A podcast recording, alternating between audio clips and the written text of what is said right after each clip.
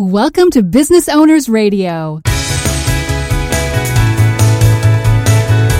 Business Owners Radio, where established business owners get the latest insights, strategies, and practices to grow a sustainably profitable business. And now, taking care of business, your hosts, Craig Moen and Shai Gilad. Welcome to Business Owners Radio, episode 91. In today's show, Shai and I will be talking with Dr. Sharon Spano. Sharon is a PhD in human and organizational systems. She is an author, corporate business strategist, workforce expert, professional speaker, and former radio host of WorkSmart Live. Sharon empowers business leaders and entrepreneurs to maximize performance, improve employee engagement, and increase bottom line results. She is dedicated to helping others adopt new paradigms about time and money so they can step into radical abundance in every area of their lives. Her newly released book, The Pursuit of Time and Money, Step into Radical Abundance and Discover the Secret of a Meaningful, Prosperous Life, is grounded in research in adult human development. Good morning, Sharon. Welcome to Business Owners Radio. Good morning, Craig, and I want to thank both you and Shai for having me on board. And we're looking forward to our time with you today also. Sharon, your book about time and money. What was the driving force that inspired you to spend volumes of time and money to write this book? Well, that's a great question, Craig. I mean, an evolutionary process, many things coming up to work a wide variety of clients, both entrepreneurs, small business owners, and large corporate environments where I saw that people struggle with these almost daily and often don't even realize because it's sometimes at a subconscious level, particularly if we're in a scarce perspective where and decisions without really understanding how time and money, are impacting those decisions. I think in a very concrete way on one level, but there are many underlying dynamics within our own systems that keep us from really understanding some of the dynamics that exist there. And there was one that I like to share. I had an employee that I put quite a bit of time, money, and energy into, and for whatever reason, unbeknownst to me, I just couldn't get the gentleman to produce, and he was a very, very bright man with a great background, and I had brought him on board for some specific markets that I wanted to move into, and I just couldn't get him to produce. And one day we were at a conference, and I asked a question that I thought was very simple. I asked, what is it that you believe about people who have money? And his response shocked me. He said, I believe they're greedy, egocentric, and oppressive. And it was in that moment that I realized his worldview, his paradigms were so strong in terms of a scarcity perspective that, why would he want to make money? And so eventually that led to my having to terminate. But it began a point of curiosity as I dived deeper into my research. And I began to notice, it's sort of like, when you buy a white car, you see white cars all over the road. I began to notice that, these were real issues with many of the CEOs or business owners that I worked with as well. So we began to explore it through the developmental lens. And the result of that was the Time Money Inventory that we now have available for my clients and even your listeners. It's a pro bono confidential assessment that helps people see where they fall on that spectrum between scarcity and abundance. Sharon, where do some of our attitudes regarding money come from?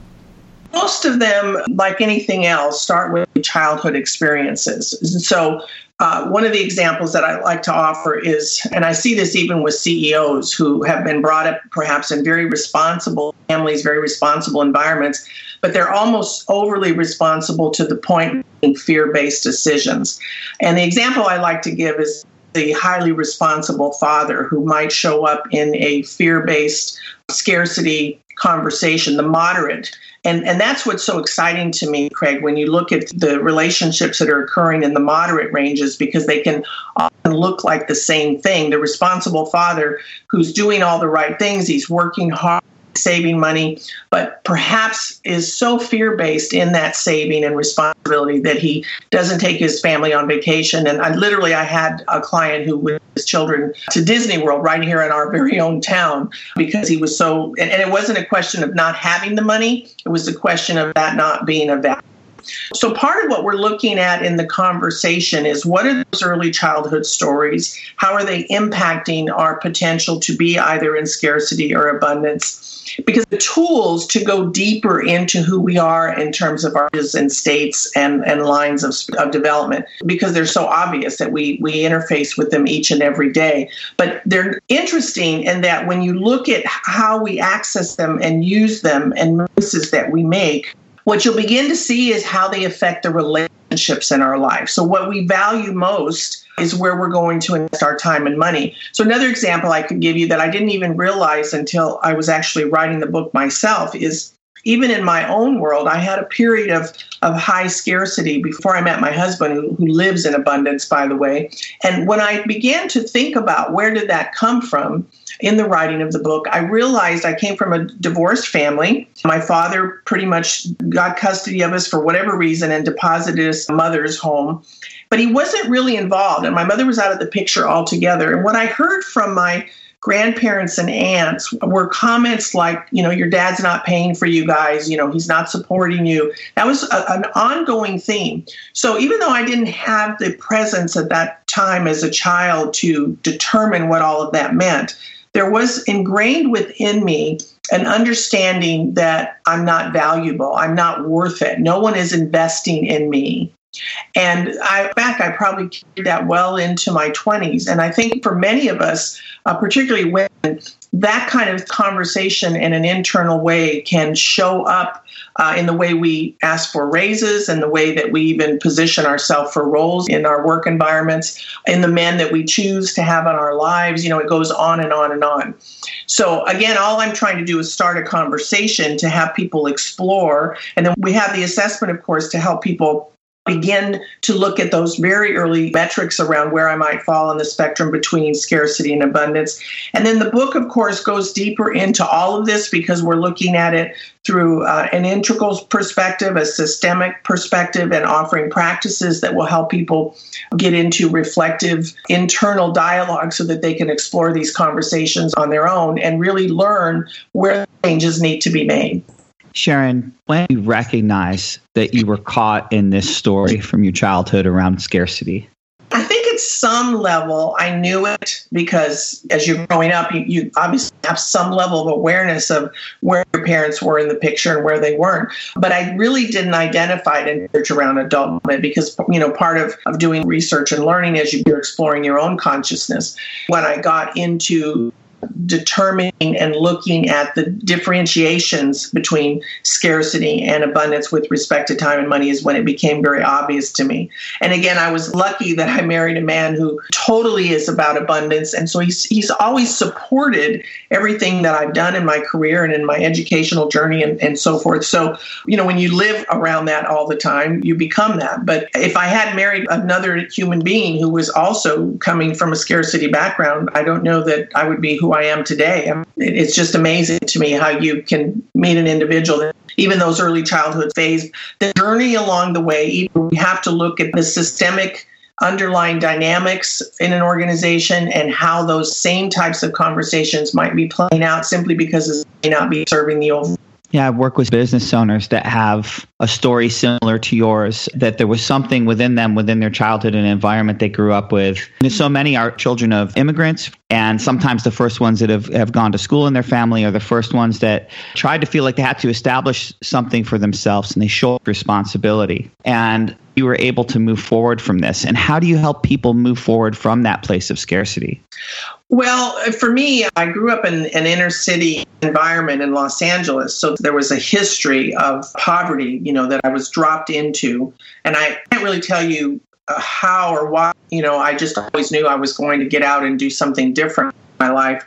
And that's part of where my passion comes from, because I see many business owners struggling with these very same issues. And often the husband and wife are in very different places. So even if the husband, you know, has a company or if it's a successful CEO and he's willing to take those risks and venture out, you know, maybe it's the wife who's holding him back because she's full. So part of how we help is, as I mentioned earlier, I do a lot of systemic strategic work with companies where we really explore what's working, what's not working, who are the players, because sometimes it's not even time and money, but it could be what I see so often. It's the relationships, as I said earlier, where we hold on to that toxic employee too long because we don't want to invest in the process of trying to find a replacement, or we don't want to spend the time training and developing the next person. So part of what I do is I'm going in and I'm through several lenses that help me identify exactly what is going on in the culture. And then from there, we can engage in a process that helps them begin to see what needs to change, as I said earlier. And that sometimes can look like, you know, really, I'm working with a client in the morning, for instance, where we're reevaluating their vision, mission, value, their whole strategic plan. So it can be something that concrete. Often it's leadership development. Sometimes it's about one-on-one coaching with someone who maybe is just, you know, stuck or holding the team. Sometimes it's about just walking along with that key leader, whether he's a CEO or independent, who just needs someone alongside of him to help him explore where he might need to be stronger in his leadership capacity, or even how he systematically looks at, you know, where the organization needs to go. So one way this can show up is, you know, this tendency to hold on to a relationship with an employee that, you know, is toxic. See that a lot, yeah. Mm-hmm. How else does this show up? It shows up often in the decisions that are made. Like, as you guys know, right now, we're in a very rapidly changing environment, and it's not going to get slower. It's going to get quicker, faster and faster and faster, I should say. So sometimes, in fact, I was reading something yesterday that the technology is moving at, like, I think it was 15 times faster than what we as human beings can even keep up with. So I'll see business leaders holding on to what worked before, and they're afraid to make the changes that they need to make, whether that's, you know, paring back in terms of staff or even moving forward with new product services. So I think what's really important in today's market is that we stay very on top of the changes to the best of our ability, but we have to be willing and able to adapt to demands. And that's a time and money issue, because everybody's looking at, you know, I'm being chased faster and faster, and do I have enough time to make the changes to get it done? Is it easier to just stay in status quo? Do I want to invest in this new product and service? If we're not conscious of where we are internally in our own storylines and our own state of development, we can really get tripped up. So an example that I can offer you both when we talk about this, our developmental moves are not hierarchical in the traditional sense, but it helps to have a picture of that. And what I like to offer my clients is, if you can imagine a mountain, you know, Mount Everest or whatever, the first stages would be like your early base camps, you know, that you get to, and you have a fairly good view of the valley, but you can't see all of it because you're at, you know, base camp 1, 2, or 3. But as you climb that mountain, as you move up in those developmental stages vertically, you now have a broader perspective of that valley below. And you can see how things did, how the river runs through to the various villages and whatnot. That's what developmental movement looks like, so that if I'm at the earlier stages, and most business owners fall in the expert to achiever stage, as we call them, 60% of U.S. business owners fall there. So those are great, very successful business, a very robust life in those places. But the ones that look to the later stages are able to see things more from a global perspective. They can see how all the systems interconnect. They might have more of a worldview that is far broader than someone who's in the earlier stages. And so how that will show up in terms of time, money, and the scarcity conversation we're having is the expert stage, for instance, often focuses more on efficiency. So you'll see engineers, their attorneys, doctors, very technical in their fields, where the achiever stage is more about fitness, and they're often where your entrepreneurs, your small business owners land. And so they're exploring. My husband is an entrepreneur. He has a great saying, you can't hunt from the cave. He's always out looking for business and deals. You know, he's not the guy that's going to sit in the office all day long. Neither of them are wrong, and it's not about putting anyone in a category or boxing them in. But what I like my clients to understand is where they fall in, again, in that vertical horizontal spectrum, because with awareness comes opportunity for change. And it's exciting. You know, people love to kind of reflect in those ways, and then it helps them do what they need to do in their organizations or their businesses in ways that they may not have thought of otherwise. Sharon, tell me a little bit more about what it's like in an environment of abundance. Well, I like to talk about it in the framework, and the subtitle for the book is Step into Radical Abundance and Discover a Secret to a Meaningful, Prosperous Life. And I think of radical abundance as having this meaningful life of joy and prosperity, no matter what your life circumstances are. And so, you know, we can look at indigenous cultures, for example. I was down in Costa Rica a couple years ago, and I remember being quite struck in areas by what I deemed at my initial look as poverty. And after a couple of days, what I realized is, yeah, these people may not have, you know, a Mercedes in every driveway or a 5-bedroom home, but they were prosperous people. They love their lives. They're happy people. They're very much about family. So I think that's a part of what we always fall into in the Western world, is we think every culture should have what we have. But prosperity really is a mindset. It's a place to come from, not a place to get to. And to me, that abundant perspective is about, well, I talk about the cycle of freedom. So we look at time and money from a stewardship perspective, which in turn breeds more compassion, generosity, and gratitude. And then, as I said earlier, it affects your love of self and your relationships. And there's an element of humility that falls into play there that allows us to create and be happy with whatever we have. Because one of the things that I talk about in the book is the flow of money. Sometimes we have more than others. You know, time and money are both abstract and concrete at the same time. And so part of what I feel is our role in business is to know how to maneuver our ways through time and money. And what I see most often, and I know you guys probably see this with some of your business owners and entrepreneurs, is because as entrepreneurs we're wearing so many hats, we often have either a lot of time and no money because we don't have the business, or we have a lot of money and no time. And so there's kind of this dynamic within our family and business systems, I think, that we can explore. And then again, we'll have awareness. But it all comes from understanding where it begins, how it's impacting where I am now, and then what are the things I want to do moving forward to experience true prosperity and true abundance and what it takes. Well, thank you so much for joining us today, Sharon. We really enjoyed our time with you. Well, thank you. I enjoyed the conversation. I appreciate your questions. Sharon, is there anything else you'd like to share with our listeners? Well, I think for anyone in business, one last thing that I might add is it behooves, I think, every business owner to become a student of human behavior, because we're in the people business and sometimes we forget. So it goes back to the earlier premise that I mentioned around what is it that you value? You know, where your treasure is, there is your heart. And so how are you utilizing time and money? Is there room for you to examine your early childhood stories and your paradigms around scarcity and abundance? And then once you determine that, look to how is it impacting your relationships with your clients, your employees, and even those people that you love and serve overall. And I know your book is just released and it's available on Amazon. Is that right? It's available on Amazon. And we're also encouraging people to go to thetimemoneybook.com /BOR for your show there as well.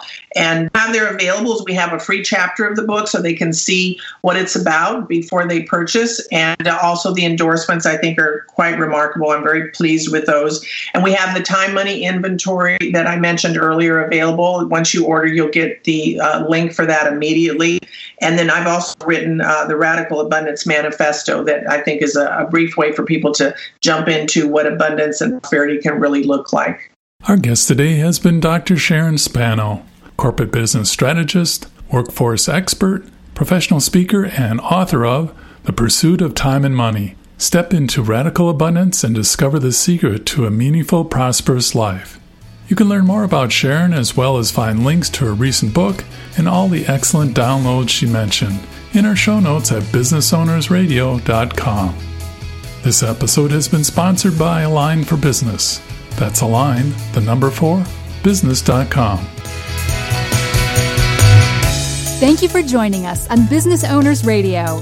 We hope you enjoyed today's show. As always, you can read more about each episode along with links and offers in the show notes on our website, businessownersradio.com. We want to hear your feedback.